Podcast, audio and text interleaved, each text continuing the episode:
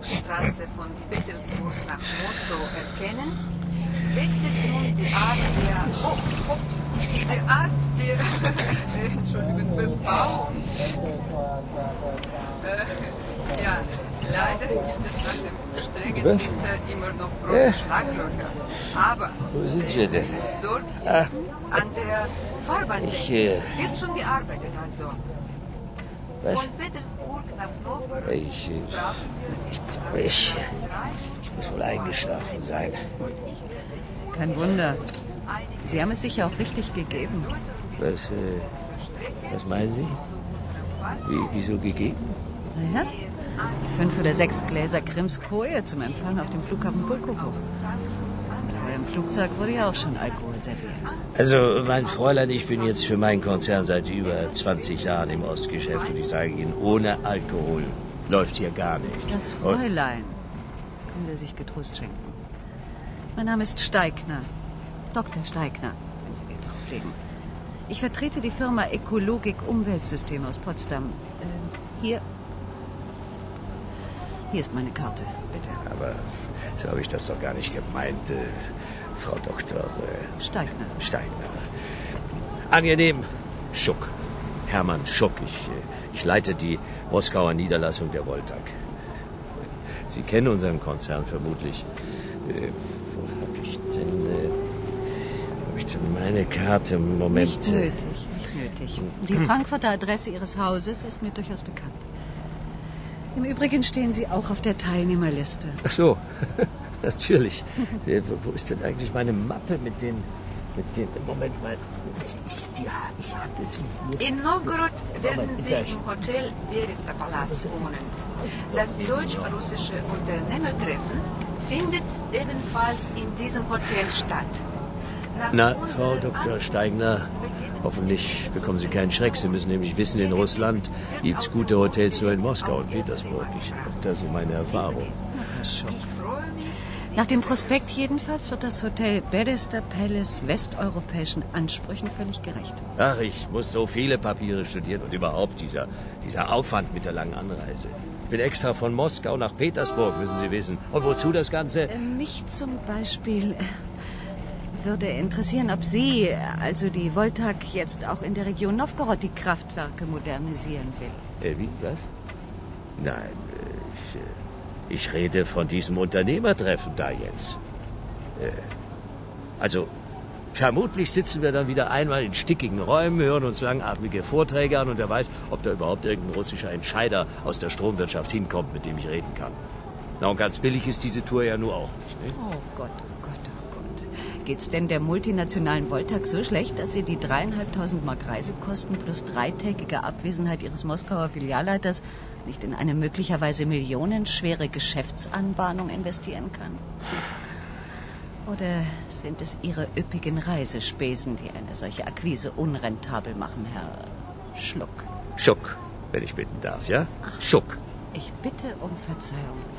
Aber im Ernst, Herr Schuck. Eigentlich organisieren die deutschen Handelskammern solche Unternehmertreffen doch eher für klein- und mittelständische Betriebe. Also beispielsweise morgen steht hier die Arbeitsgruppe Förderprogramme auf dem Plan. Da stellen die Referenten der Banken ausschließlich Finanzierungsmodelle für KMUs vor. Für meine Firma, die aufgrund ihres vergleichsweise kleinen Personalbestands sonst kaum eine Chance. Herr Schuck? Herr Schuck? Herr Schuck?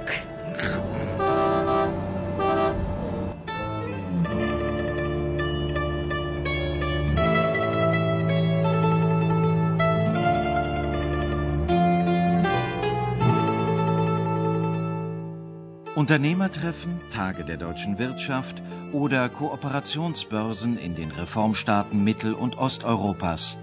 Das sind klassische Instrumente des Deutschen Industrie- und Handelstages sowie seiner Auslandshandelskammern, Repräsentanzen und Delegationen in den jeweiligen Ländern.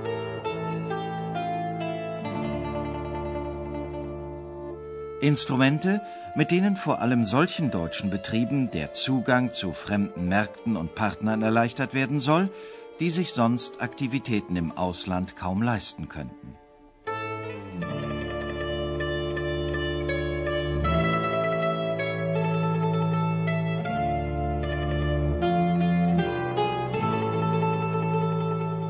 Die erste deutsche Auslandshandelskammer wurde schon 1894 in Brüssel eingerichtet.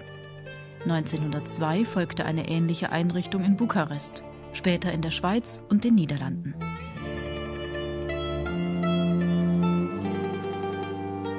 Nach dem Ersten Weltkrieg begann man systematisch mit der Gründung von Auslandshandelskammern. Im italienischen Mailand, in Tokio, in Tianjin, Shanghai, Kanton und Tsingtao in China, in Havanna auf Kuba, Port-au-Prince auf Haiti sowie Mexiko und Budapest. Heute umfasst das Netz der Auslandsvertretungen der deutschen Wirtschaft 70 Länder. In Staaten, deren gesetzliche und politische Rahmenbedingungen eine Kammergründung noch nicht zulassen oder deren marktwirtschaftliche Strukturen nur ungenügend ausgebaut sind, arbeiten zunächst lediglich Delegierte oder Repräsentanten der deutschen Wirtschaft. In diesen Ländern existieren nämlich oftmals auch nicht genügend Unternehmen, die in der Lage sind, eine Auslandshandelskammer finanziell mitzutragen. Denn das ist ein Grundprinzip. Die Auslandshandelskammern finanzieren sich zum größten Teil aus den Dienstleistungen, die sie an Unternehmen verkaufen. Dazu gehören, neben der Organisation von Unternehmertreffen und der Vermittlung von Geschäftskontakten, wie in unserem Fall, das Sammeln, Auswerten und Veröffentlichen von Wirtschaftsinformationen über das jeweilige Land. Beratung und Betreuung von Unternehmern und Managern. Die Realisation von Kongressen und Symposien. Verkaufs- und Werbeaktivitäten für Messegesellschaften, Wirtschaftsverbände oder einzelne deutsche Bundesländer. Sowie nicht zuletzt das Angebot beruflicher Aus- und Weiterbildung vor Ort. Da die Auslandsvertretungen der deutschen Wirtschaft somit auch Leistungen erbringen, die im öffentlichen Interesse der Bundesrepublik Deutschland liegen, erhalten sie Zuwendungen aus dem Bundeshaushalt. Das eigentliche Rückgrat der Auslandsvertretungen der deutschen Wirtschaft aber bildet das Netz der 83 Industrie- und Handelskammern in Deutschland und deren Dachorganisation, dem Deutschen Industrie- und Handelstag, kurz DIHT. Der DIHT ist die zentrale Verbindungsstelle in Deutschland. Er vermittelt beispielsweise zwischen den Auslandshandelskammern, den AHKs, auf der einen Seite und dem Auswärtigen Amt und dem Bundeswirtschaftsministerium auf der anderen. Eine eigene Abteilung des DIHT berät die Auslandsvertretungen der deutschen Wirtschaft unter anderem in personellen und finanziellen Fragen, unterstützt sie im Marketing, bei Messeorganisationen und beim Vertrieb ihrer Publikationen. Alle zwei Jahre findet die sogenannte AHK Weltkonferenz der Geschäftsführer der deutschen Auslandshandelskammern statt, um künftige internationale Strategien zu formulieren. 1996 etwa lautete das Motto Globalisierung und Technologie, Zeitzeichen für das Management. Und damit der DIHT diese und zahlreiche andere Aufgaben erfüllen kann, herrscht in Deutschland das Prinzip der Zwangsmitgliedschaft für Unternehmen. Mit anderen Worten, jeder Betrieb ist verpflichtet, je nach Größe bestimmte Mitgliedsbeiträge an die Industrie- und Handelskammer seiner Region zu bezahlen. Und dies unabhängig davon, ob er die Leistungen der Kammer in Anspruch nimmt oder nicht. Die Höhe der Beiträge führt alle Jahre wieder zu einer öffentlichen Diskussion über die Sinnhaftigkeit einer Zwangsmitgliedschaft. Gerd Kaldrack vom Ingenieurbüro Grebner in Bonn. Der deutsche Mittelstand, und das ist das Dilemma derzeitig, äh, hat im Grunde nicht äh, das Geld, ich sag mal das Monopoly-Geld oder das Spielgeld, um äh, an solchen kostenintensiven Veranstaltungen mehrfach teilzunehmen, ohne dass konkret unter dem Strich äh, etwas herauskommt. Insbesondere kleine und mittelständische Unternehmen haben oftmals nicht genügend finanziellen Spielraum, um etwaige Geschäftsanbahnungen im Ausland großzügig anzugehen. Und staatliche Unterstützungen, also öffentliche Fördermittel der Bundesländer, des Bundes oder der Europäischen Union für Geschäfte mit und Produktionen im Ausland oder gar für Unternehmensbeteiligungen gibt es zwar. Der Zugang zu ihnen wird aber durch langwierige Antrags- und Bewilligungsverfahren erschwert. Noch einmal Gerd Kaldrack. Es ist sehr schwierig, weil äh, die bürokratischen Verfahren äh, sehr kompliziert sind, äh, da heranzukommen. Ähm, man muss schon eine eigene Unit haben, die das aufarbeitet und diese Komplexität aufbricht, um dann über die Pre-Qualification und dann die Tenderangebote bis hin zu einer Vergabe, meinetwegen jetzt in diesem Falle von EU-Förderprogrammen und Fördermitteln heranzukommen.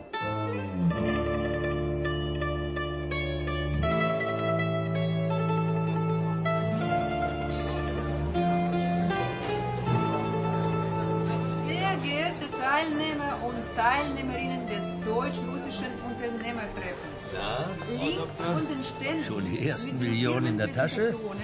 befindet sich die Herr Kuchentheke. Morgen. Guten Morgen. Der. Kaffee kommt Ihnen wohl gerade recht, oder? Durchaus. Warum?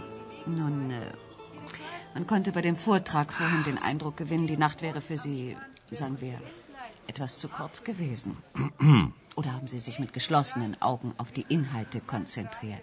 Frau Dr. Steigner, ich habe bis in den frühen Morgen mit den Vertretern der russischen Energoprom verhandelt.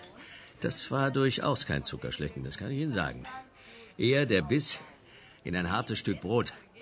Hm. Um im Bild zu bleiben. Naja.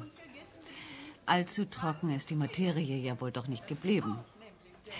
Als ich gestern Abend an Ihrem Tisch vorbeikam, schien für die notwendige Flüssigkeit des Gesprächs jedenfalls gesorgt. Wie viele Flaschen Wodka haben Sie denn letztlich klein gekriegt? Nur kein Neid, Frau Doktor. Ich habe jedenfalls nicht erkennen können, dass Sie sich besondere Aufmerksamkeit der russischen Teilnehmer hier erfreuen konnten. Scharf beobachtet, Herr Schuck.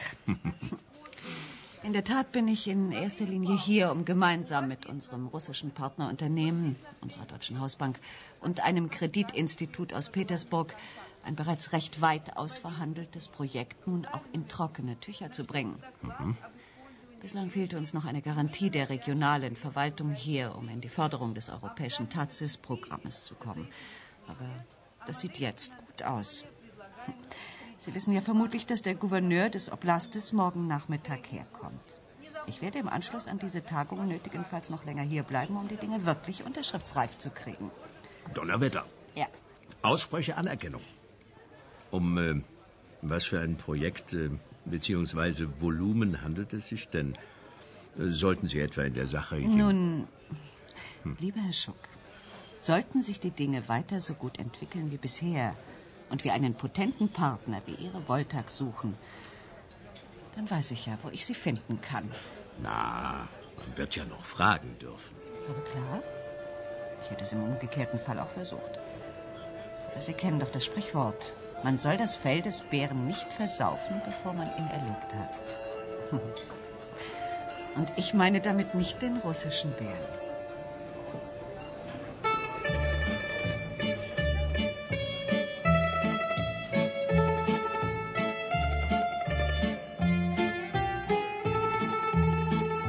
Die gezielte Vermittlung von Gesprächspartnern mit in der Folge möglicherweise vielversprechenden Geschäftsanbahnungen, eine Aufgabe, die die Auslandsvertretungen der deutschen Wirtschaft als Zweibahnstraße definieren. Sie arbeiten bilateral. Sie wollen gleichermaßen Ansprechpartner für deutsche Unternehmen bei deren Standortsuche im Ausland sein, als auch umgekehrt für ausländische Firmen in der Bundesrepublik.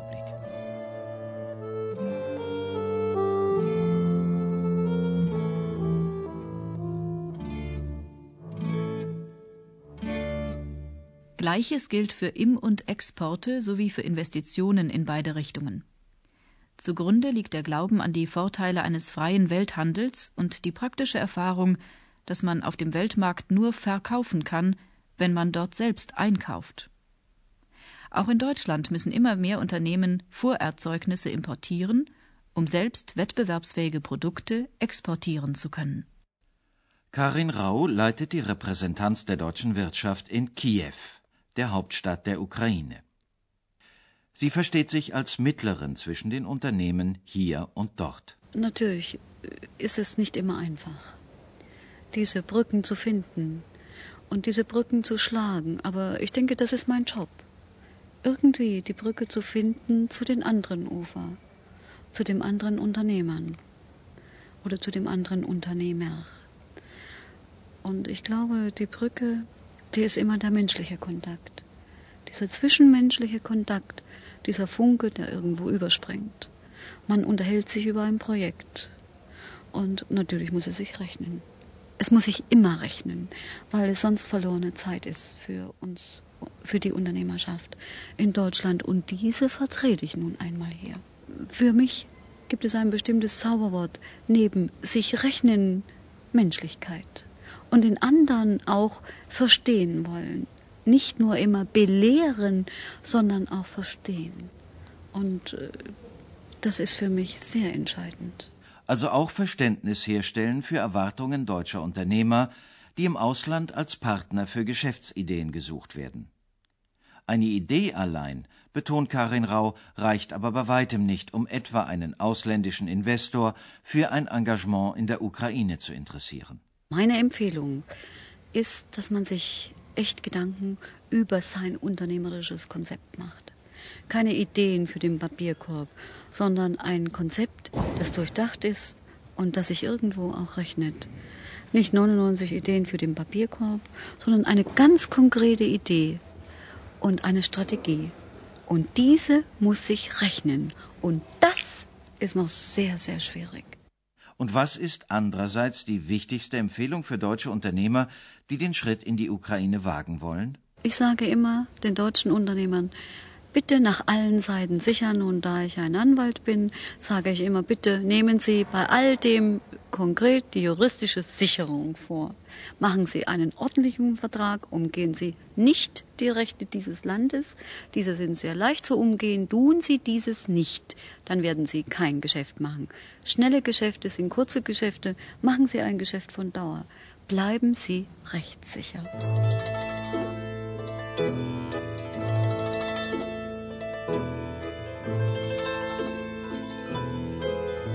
Soweit die Theorie.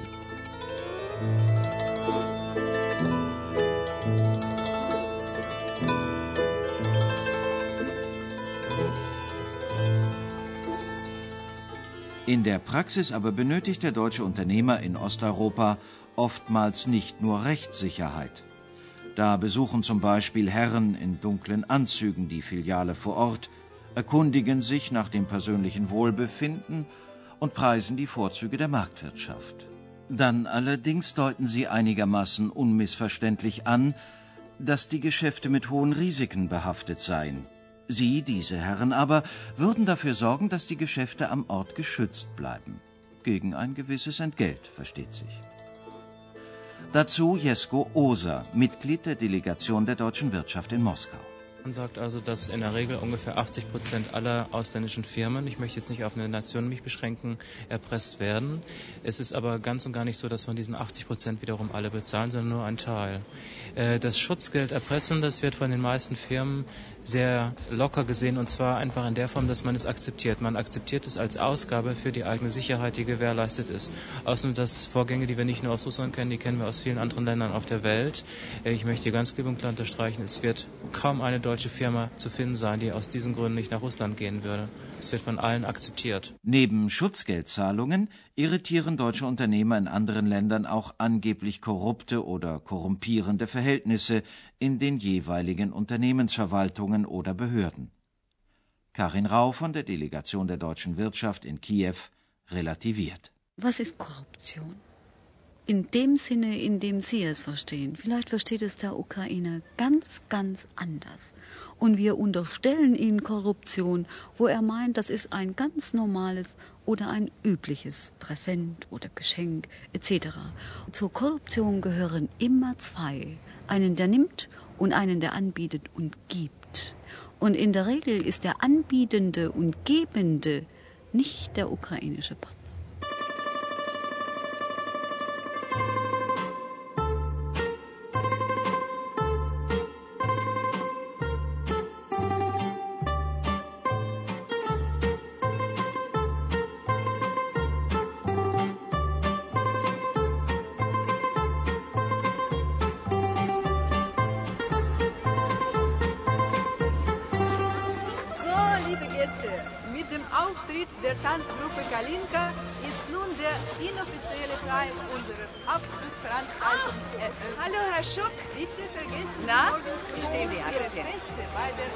Hat es denn doch noch gelohnt, hierher gekommen zu sein? Sie haben die Frau Dr. Steigner. Das gedacht? Im bunten Sommerkleid und sogar eine Flasche Sekt unter dem Arm. Aber um Ihre Frage zu beantworten, doch, doch, durchaus. Wir sind ein paar Schritte weitergekommen. Probleme machen wir allerdings die, äh, nun ja, sagen wir, beschützenden Nebenabreden, die möglicherweise auf unser Haus zukommen. Wie können Sie als mittelständisches Unternehmen solche ähm, Zusatzkosten eigentlich verkraften? Nicht verzagen, Steigner fragen. Kommen Sie, Ihr Glas ist ja leer. Jetzt trinken wir erst einmal auf unsere geschäftliche Zukunft und nehmen einen Schluck. Herr Schuck. Prost. Auf Ihr Wohl, Frau Dr. Steigner. Und jetzt lade ich Sie ein, mit an meinen Tisch da drüben zu kommen.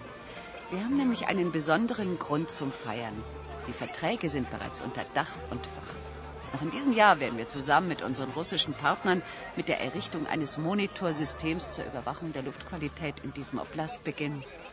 Und die Anforderungen für die Förderung aus dem TAZIS-Programm können wir voll erfüllen. Na dann, wirklich herzlichen Glückwunsch, Frau Doktor. Soweit äh, sind wir mit unserem Kraftwerksprojekt noch lange nicht. Aber mal noch ebenso ganz unter uns. Ja? Wie haben Sie das alles hingekriegt? Mit den behördlichen Genehmigungen, diesen bürokratischen Kram, die Stempel und so weiter. Ja, das muss doch Unsummen an, äh, sagen wir, nützlichen Nebenabgaben gekostet haben. Ach was. Damit haben wir gar nicht erst angefangen. Wissen Sie, bei uns ist die regionale Verwaltung Teilhaber des Projekts. Also von Anfang an mit von der Partie. Und der neue Gouverneur Michail Daschitschew hat die Bekämpfung der Korruption ganz oben auf seine Prioritätenliste gesetzt. Da haben Beamte, die die Hand aufhalten, keine Chance. Und wenn dann mal Leute mit finsteren Mienen in unserem örtlichen Büro auftauchen, sollen wir sie direkt an das Vorzimmer des Gouverneurs verweisen, hat er gesagt. Kommen Sie. Gaspar, den Michail und seine Frau Svetlana sitzen auch an unserem Tisch. Ich stelle sie Ihnen gern vor und vielleicht fordern Sie dann erstmal seine Frau zum Tanzen auf.